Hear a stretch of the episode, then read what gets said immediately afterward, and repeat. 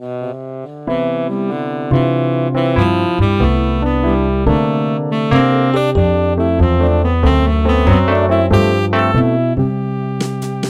27 maart 2020 wees de Hoge Raad uitspraken in een zaak over de inschrijving van een rechtsmiddel tegen een vonnis dat in de plaats komt van een leveringsakte en in de zaak die gaat over verjaring en verval in algemene voorwaarden. Mijn naam is Frank Bentvelzen Ik ben Tijmen Dinninga. en dit is de Leidse Nood.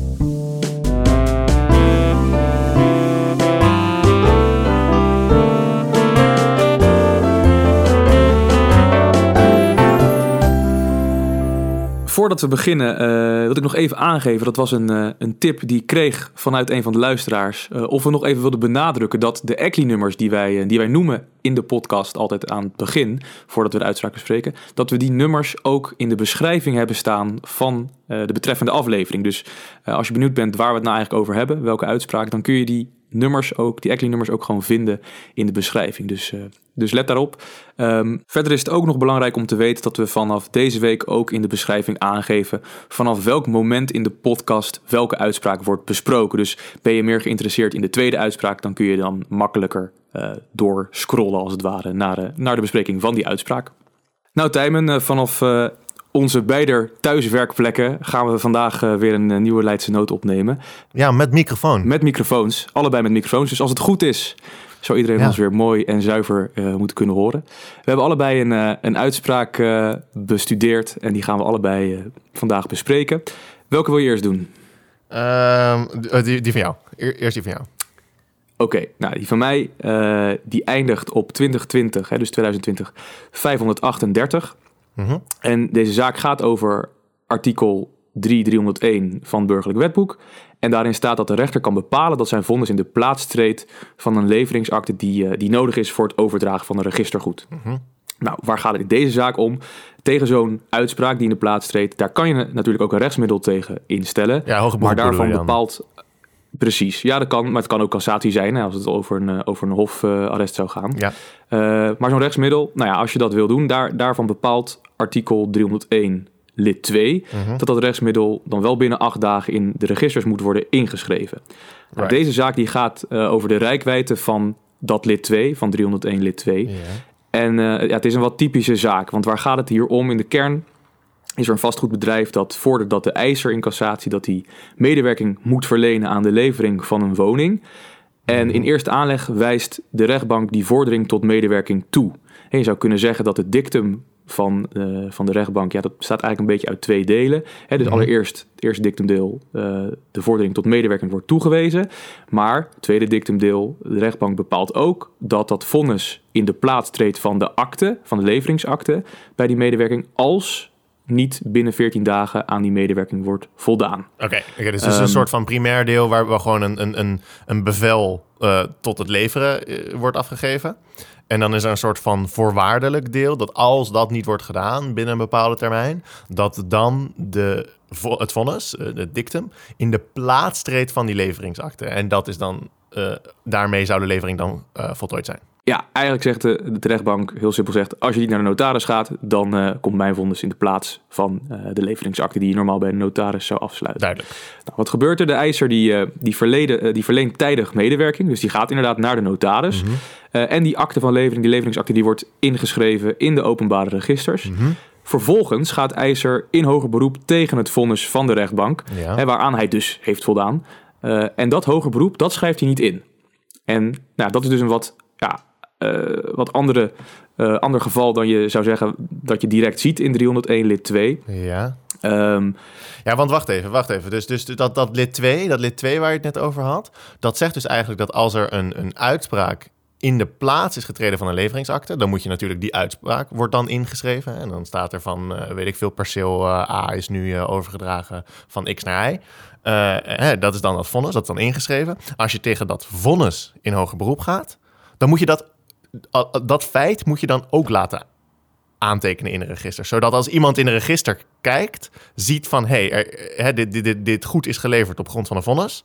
maar er is hoger beroep aangetekend. Precies, je wil uitsluiten dat je dus dat, dat degene die zou kunnen verkrijgen, dat hij dus niet weet dat eventueel Ja. dat vonnis nog vernietigd zou kunnen worden. Hè? Dus dat, eh, Juist. dat En, en, en, dit, en als ik je goed begrijp, dan verschilt dit vonden, de- deze zaak daar in die zin van dat hier ehm, uiteindelijk niet het vonnis is ingeschreven, maar gewoon een normale leveringsakte, omdat die eh, verkopende partij eh, gewoon voldaan heeft aan de veroordeling. Die heeft namelijk gewoon zelf, is hij zelf naar de notaris gegaan. Precies, precies. En de vraag is dus even, ja, Ja.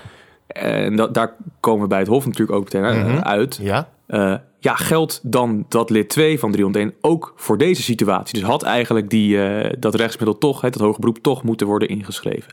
Wat zegt het Hof? Nou, kort gezegd zegt het Hof, ja, dat hoger beroep wat je instelt, dat is gericht tegen de veroordeling tot medewerking. Waar, je aan de, waar, je, waar je dus aan hebt voldaan. Eh, maar dat deel van het dictum, dat zegt het Hof, is onlosmakelijk verbonden met dat voorwaardelijke deel van het vonnis. Dat, eh, en dat houdt in, dat voorwaardelijke deel, dat dat vonnis in de plaats zou treden van die notariële leveringsakte. Nou, door die, eh, door, dat, door die verbondenheid zegt, eh, zegt ja, uiteindelijk is daardoor hier toch niet ontvankelijk. Want ja, de eiser heeft zich niet neergelegd bij het dictum waarvan het voorwaardelijke deel dus onder 301 lid 2 valt. Oké. En hij heeft, omdat hij zijn hoger beroep dus niet heeft ingeschreven, is hij dus niet ontvankelijk. Dus het Hof hecht waarde aan, aan een soort van onlosmakelijke verbondenheid tussen die twee dictumdelen waar ik het net over had. Oké. Oké. En eh, nou, doe, doe eerst Hoge Raad maar, voordat ik, voordat ik hier iets over ga zeggen. Ja, het is, het is best ingewikkeld. Wat zegt de Hoge Raad?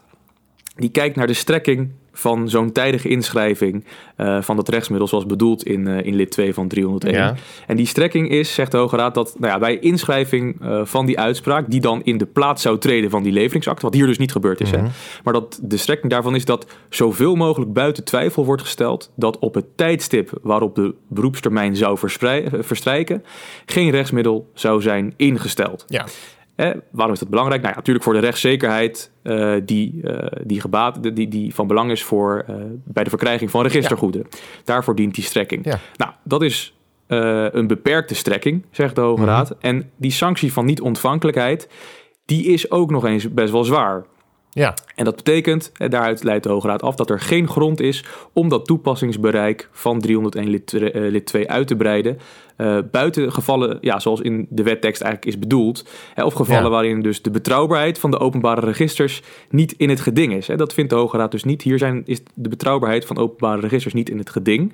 Hè, want die eis van inschrijving, eh, die geldt slechts voor gevallen waarin de bestreden uitspraak eh, op het moment dat dat rechtsmiddel wordt ingesteld, daadwerkelijk in de plaats van de leveringsakte is getreden of nog kan treden. Ja.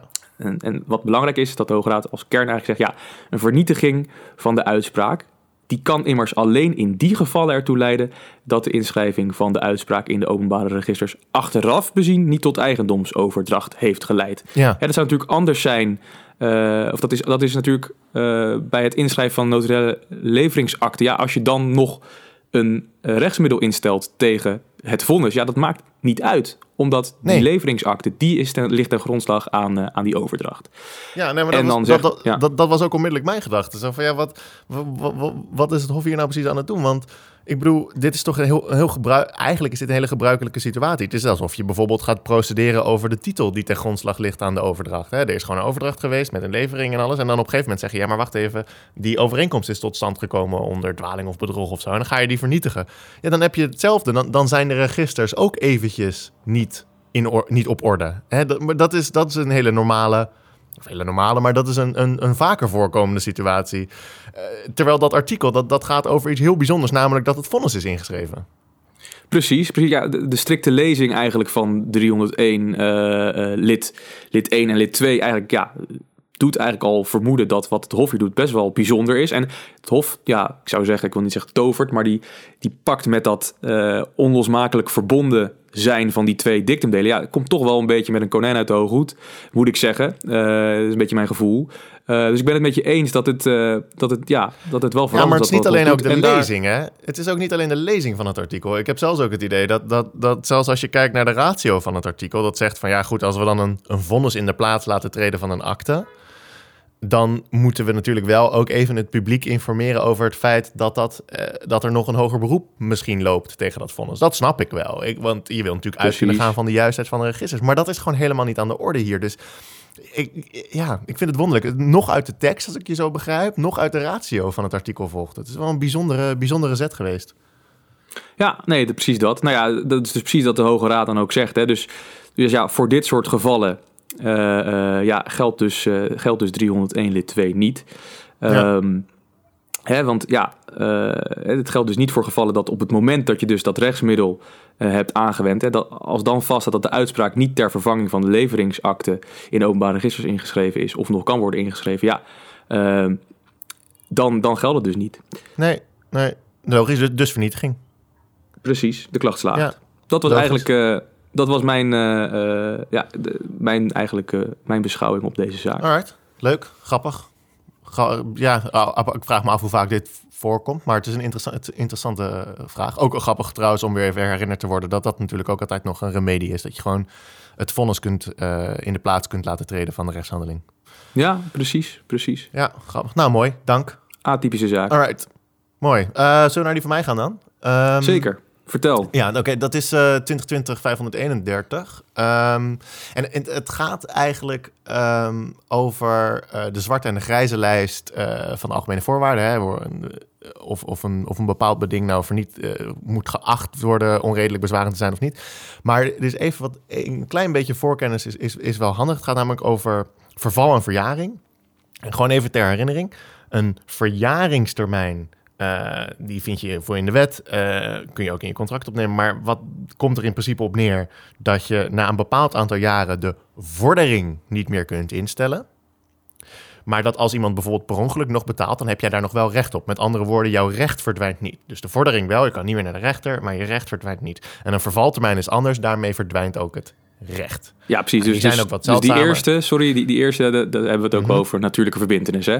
Zoals we dat uh, de eerstejaarsstudenten ja. zouden uitleggen. Ja, dat, dat is dan wat overblijft, inderdaad. Dan uh, op het moment dat, dat, de verjaring, uh, dat de verjaring is ingetreden, dan, dan blijft alleen een natuurlijke verbindenis over. Die kan je niet afdwingen, maar op het moment dat dan aan jou betaald wordt, dan is dat niet onverschuldigd geweest. Precies. Nou, dat is eventjes, gewoon weer eventjes om, even om weer scherp te hebben, want, want waar gaat deze zaak over? Het gaat eigenlijk over een, een aantal kopers van, van nieuwbouwwoningen. Um, een, uh, een, aannemer heeft, uh, heeft die woningen gebouwd. En uh, vlak voor de oplevering in 2009 geeft hij een brochure en zegt van nou, dit gaat de energielevering worden. Zou dan een heel duurzaam systeem zijn. Maar goed, na verloop van tijd dan komt aan het licht dat, dat, dat de twee systemen die daarvoor gebruikt worden eigenlijk niet goed op elkaar afgestemd zijn. En dat die hele energiebesparing veel lager uitvalt dan in die brochure was voorgespiegeld. Nou, die bewoners die vorderen dan nakoming. Dus dat is uh, dat in, de zin, in de vorm van herstel. Hè, dat ze dat als, als, alsnog die, die, die, apparaat, die machines uh, in, in orde worden gebracht. Ja. Ofwel uh, vermindering van de koopprijs. Oké. Okay. Um, en aannemer zegt dan: um, ja, nou, wacht even. ik heb hier de algemene voorwaarden op van toepassing laten verklaren. En in die algemene voorwaarden staat dat een rechtsvordering uit hoofde van een verborgen gebrek niet ontvankelijk is indien zij wordt ingesteld na verloop van vijf jaar na, nou, dan komt er een omschrijving, maar dat komt neer op uh, vijf jaar en zes maanden na de oplevering. Hè, dus dan zou in principe zou dan dus het recht om nog een, een, een, vordering in te stellen, zou vervallen vijf jaar na oplevering. Eventjes heel, heel, heel simpel gezegd. Oké, vervallen dus. Dat zeg, dat zeg je. Dat, dat mogen we lezen in die, in, die, in die bepaling. Nou ja, dat is, dat is goed dat je dat zegt.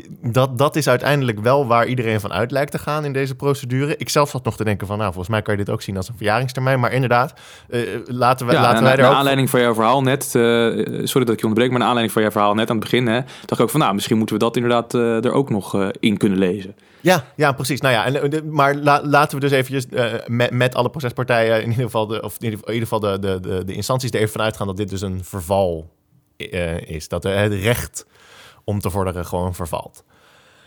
Um, goed, het Hof zegt, nou oké, dit, dit, is jullie dit is geen, geen nakoming. Die nakomingsvordering gaat niet slagen, want er was nooit een, een contractuele verplichting om, om die goede machines af te leveren. Maar het is wel een verborgen gebrek.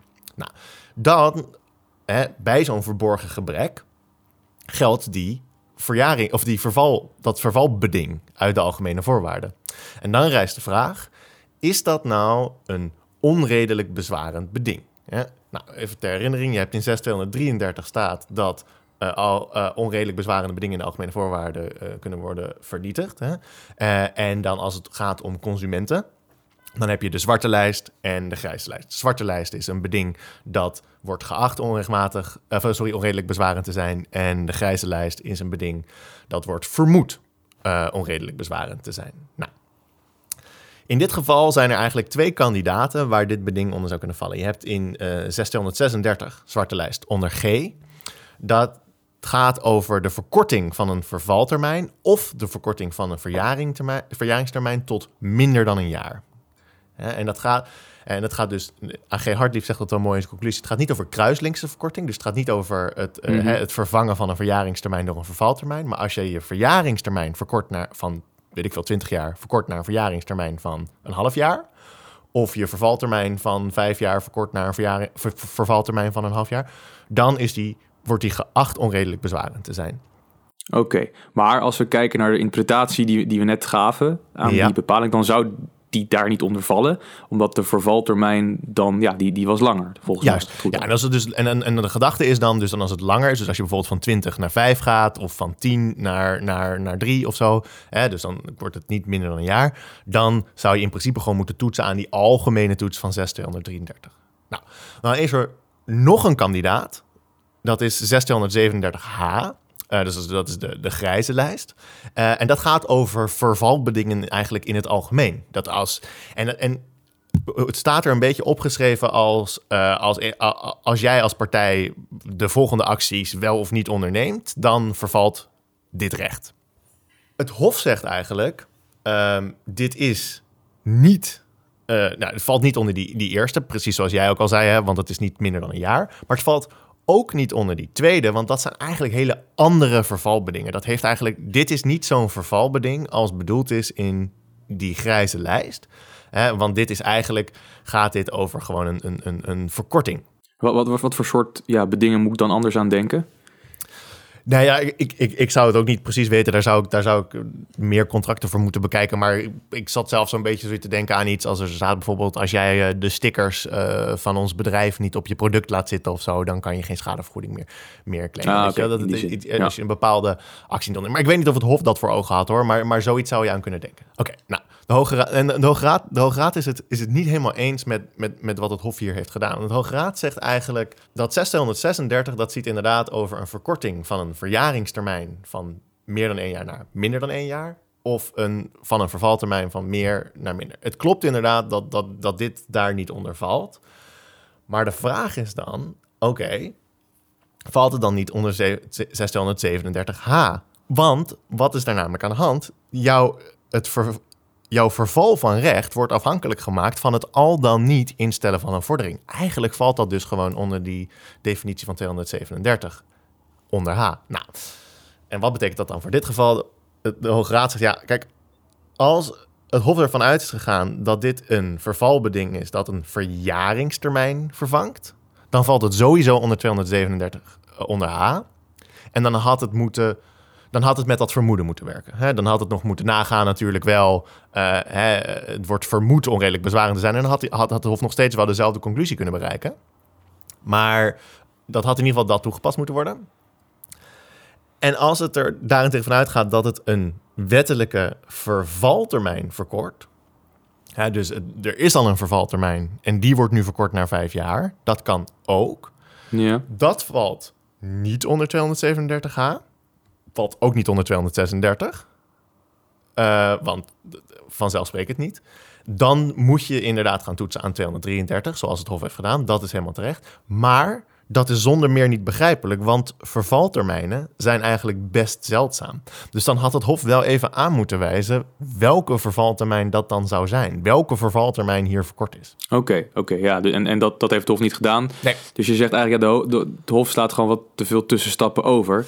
Eigenlijk al waar we in het begin tegenaan liepen, van überhaupt dat komen tot dat er sprake was van een andere vervaltermijn uh, in die bepaling, in de algemene voorwaarden. Mm daar, daar liepen wij eigenlijk al aan, tegenaan. En eigenlijk zie je dat de Hoge Raad daar nu al uh, ja, eigenlijk ook een sanctie aan verbindt, zou je kunnen zeggen. Ja, in die zin dat, dat dat op zich wel uit wordt gegaan van die uitleg. Dus er wordt wel gewoon, iedereen gaat er wel gewoon van uit uh, dat, hier, dat, dat het hier gaat om een vervaltermijn.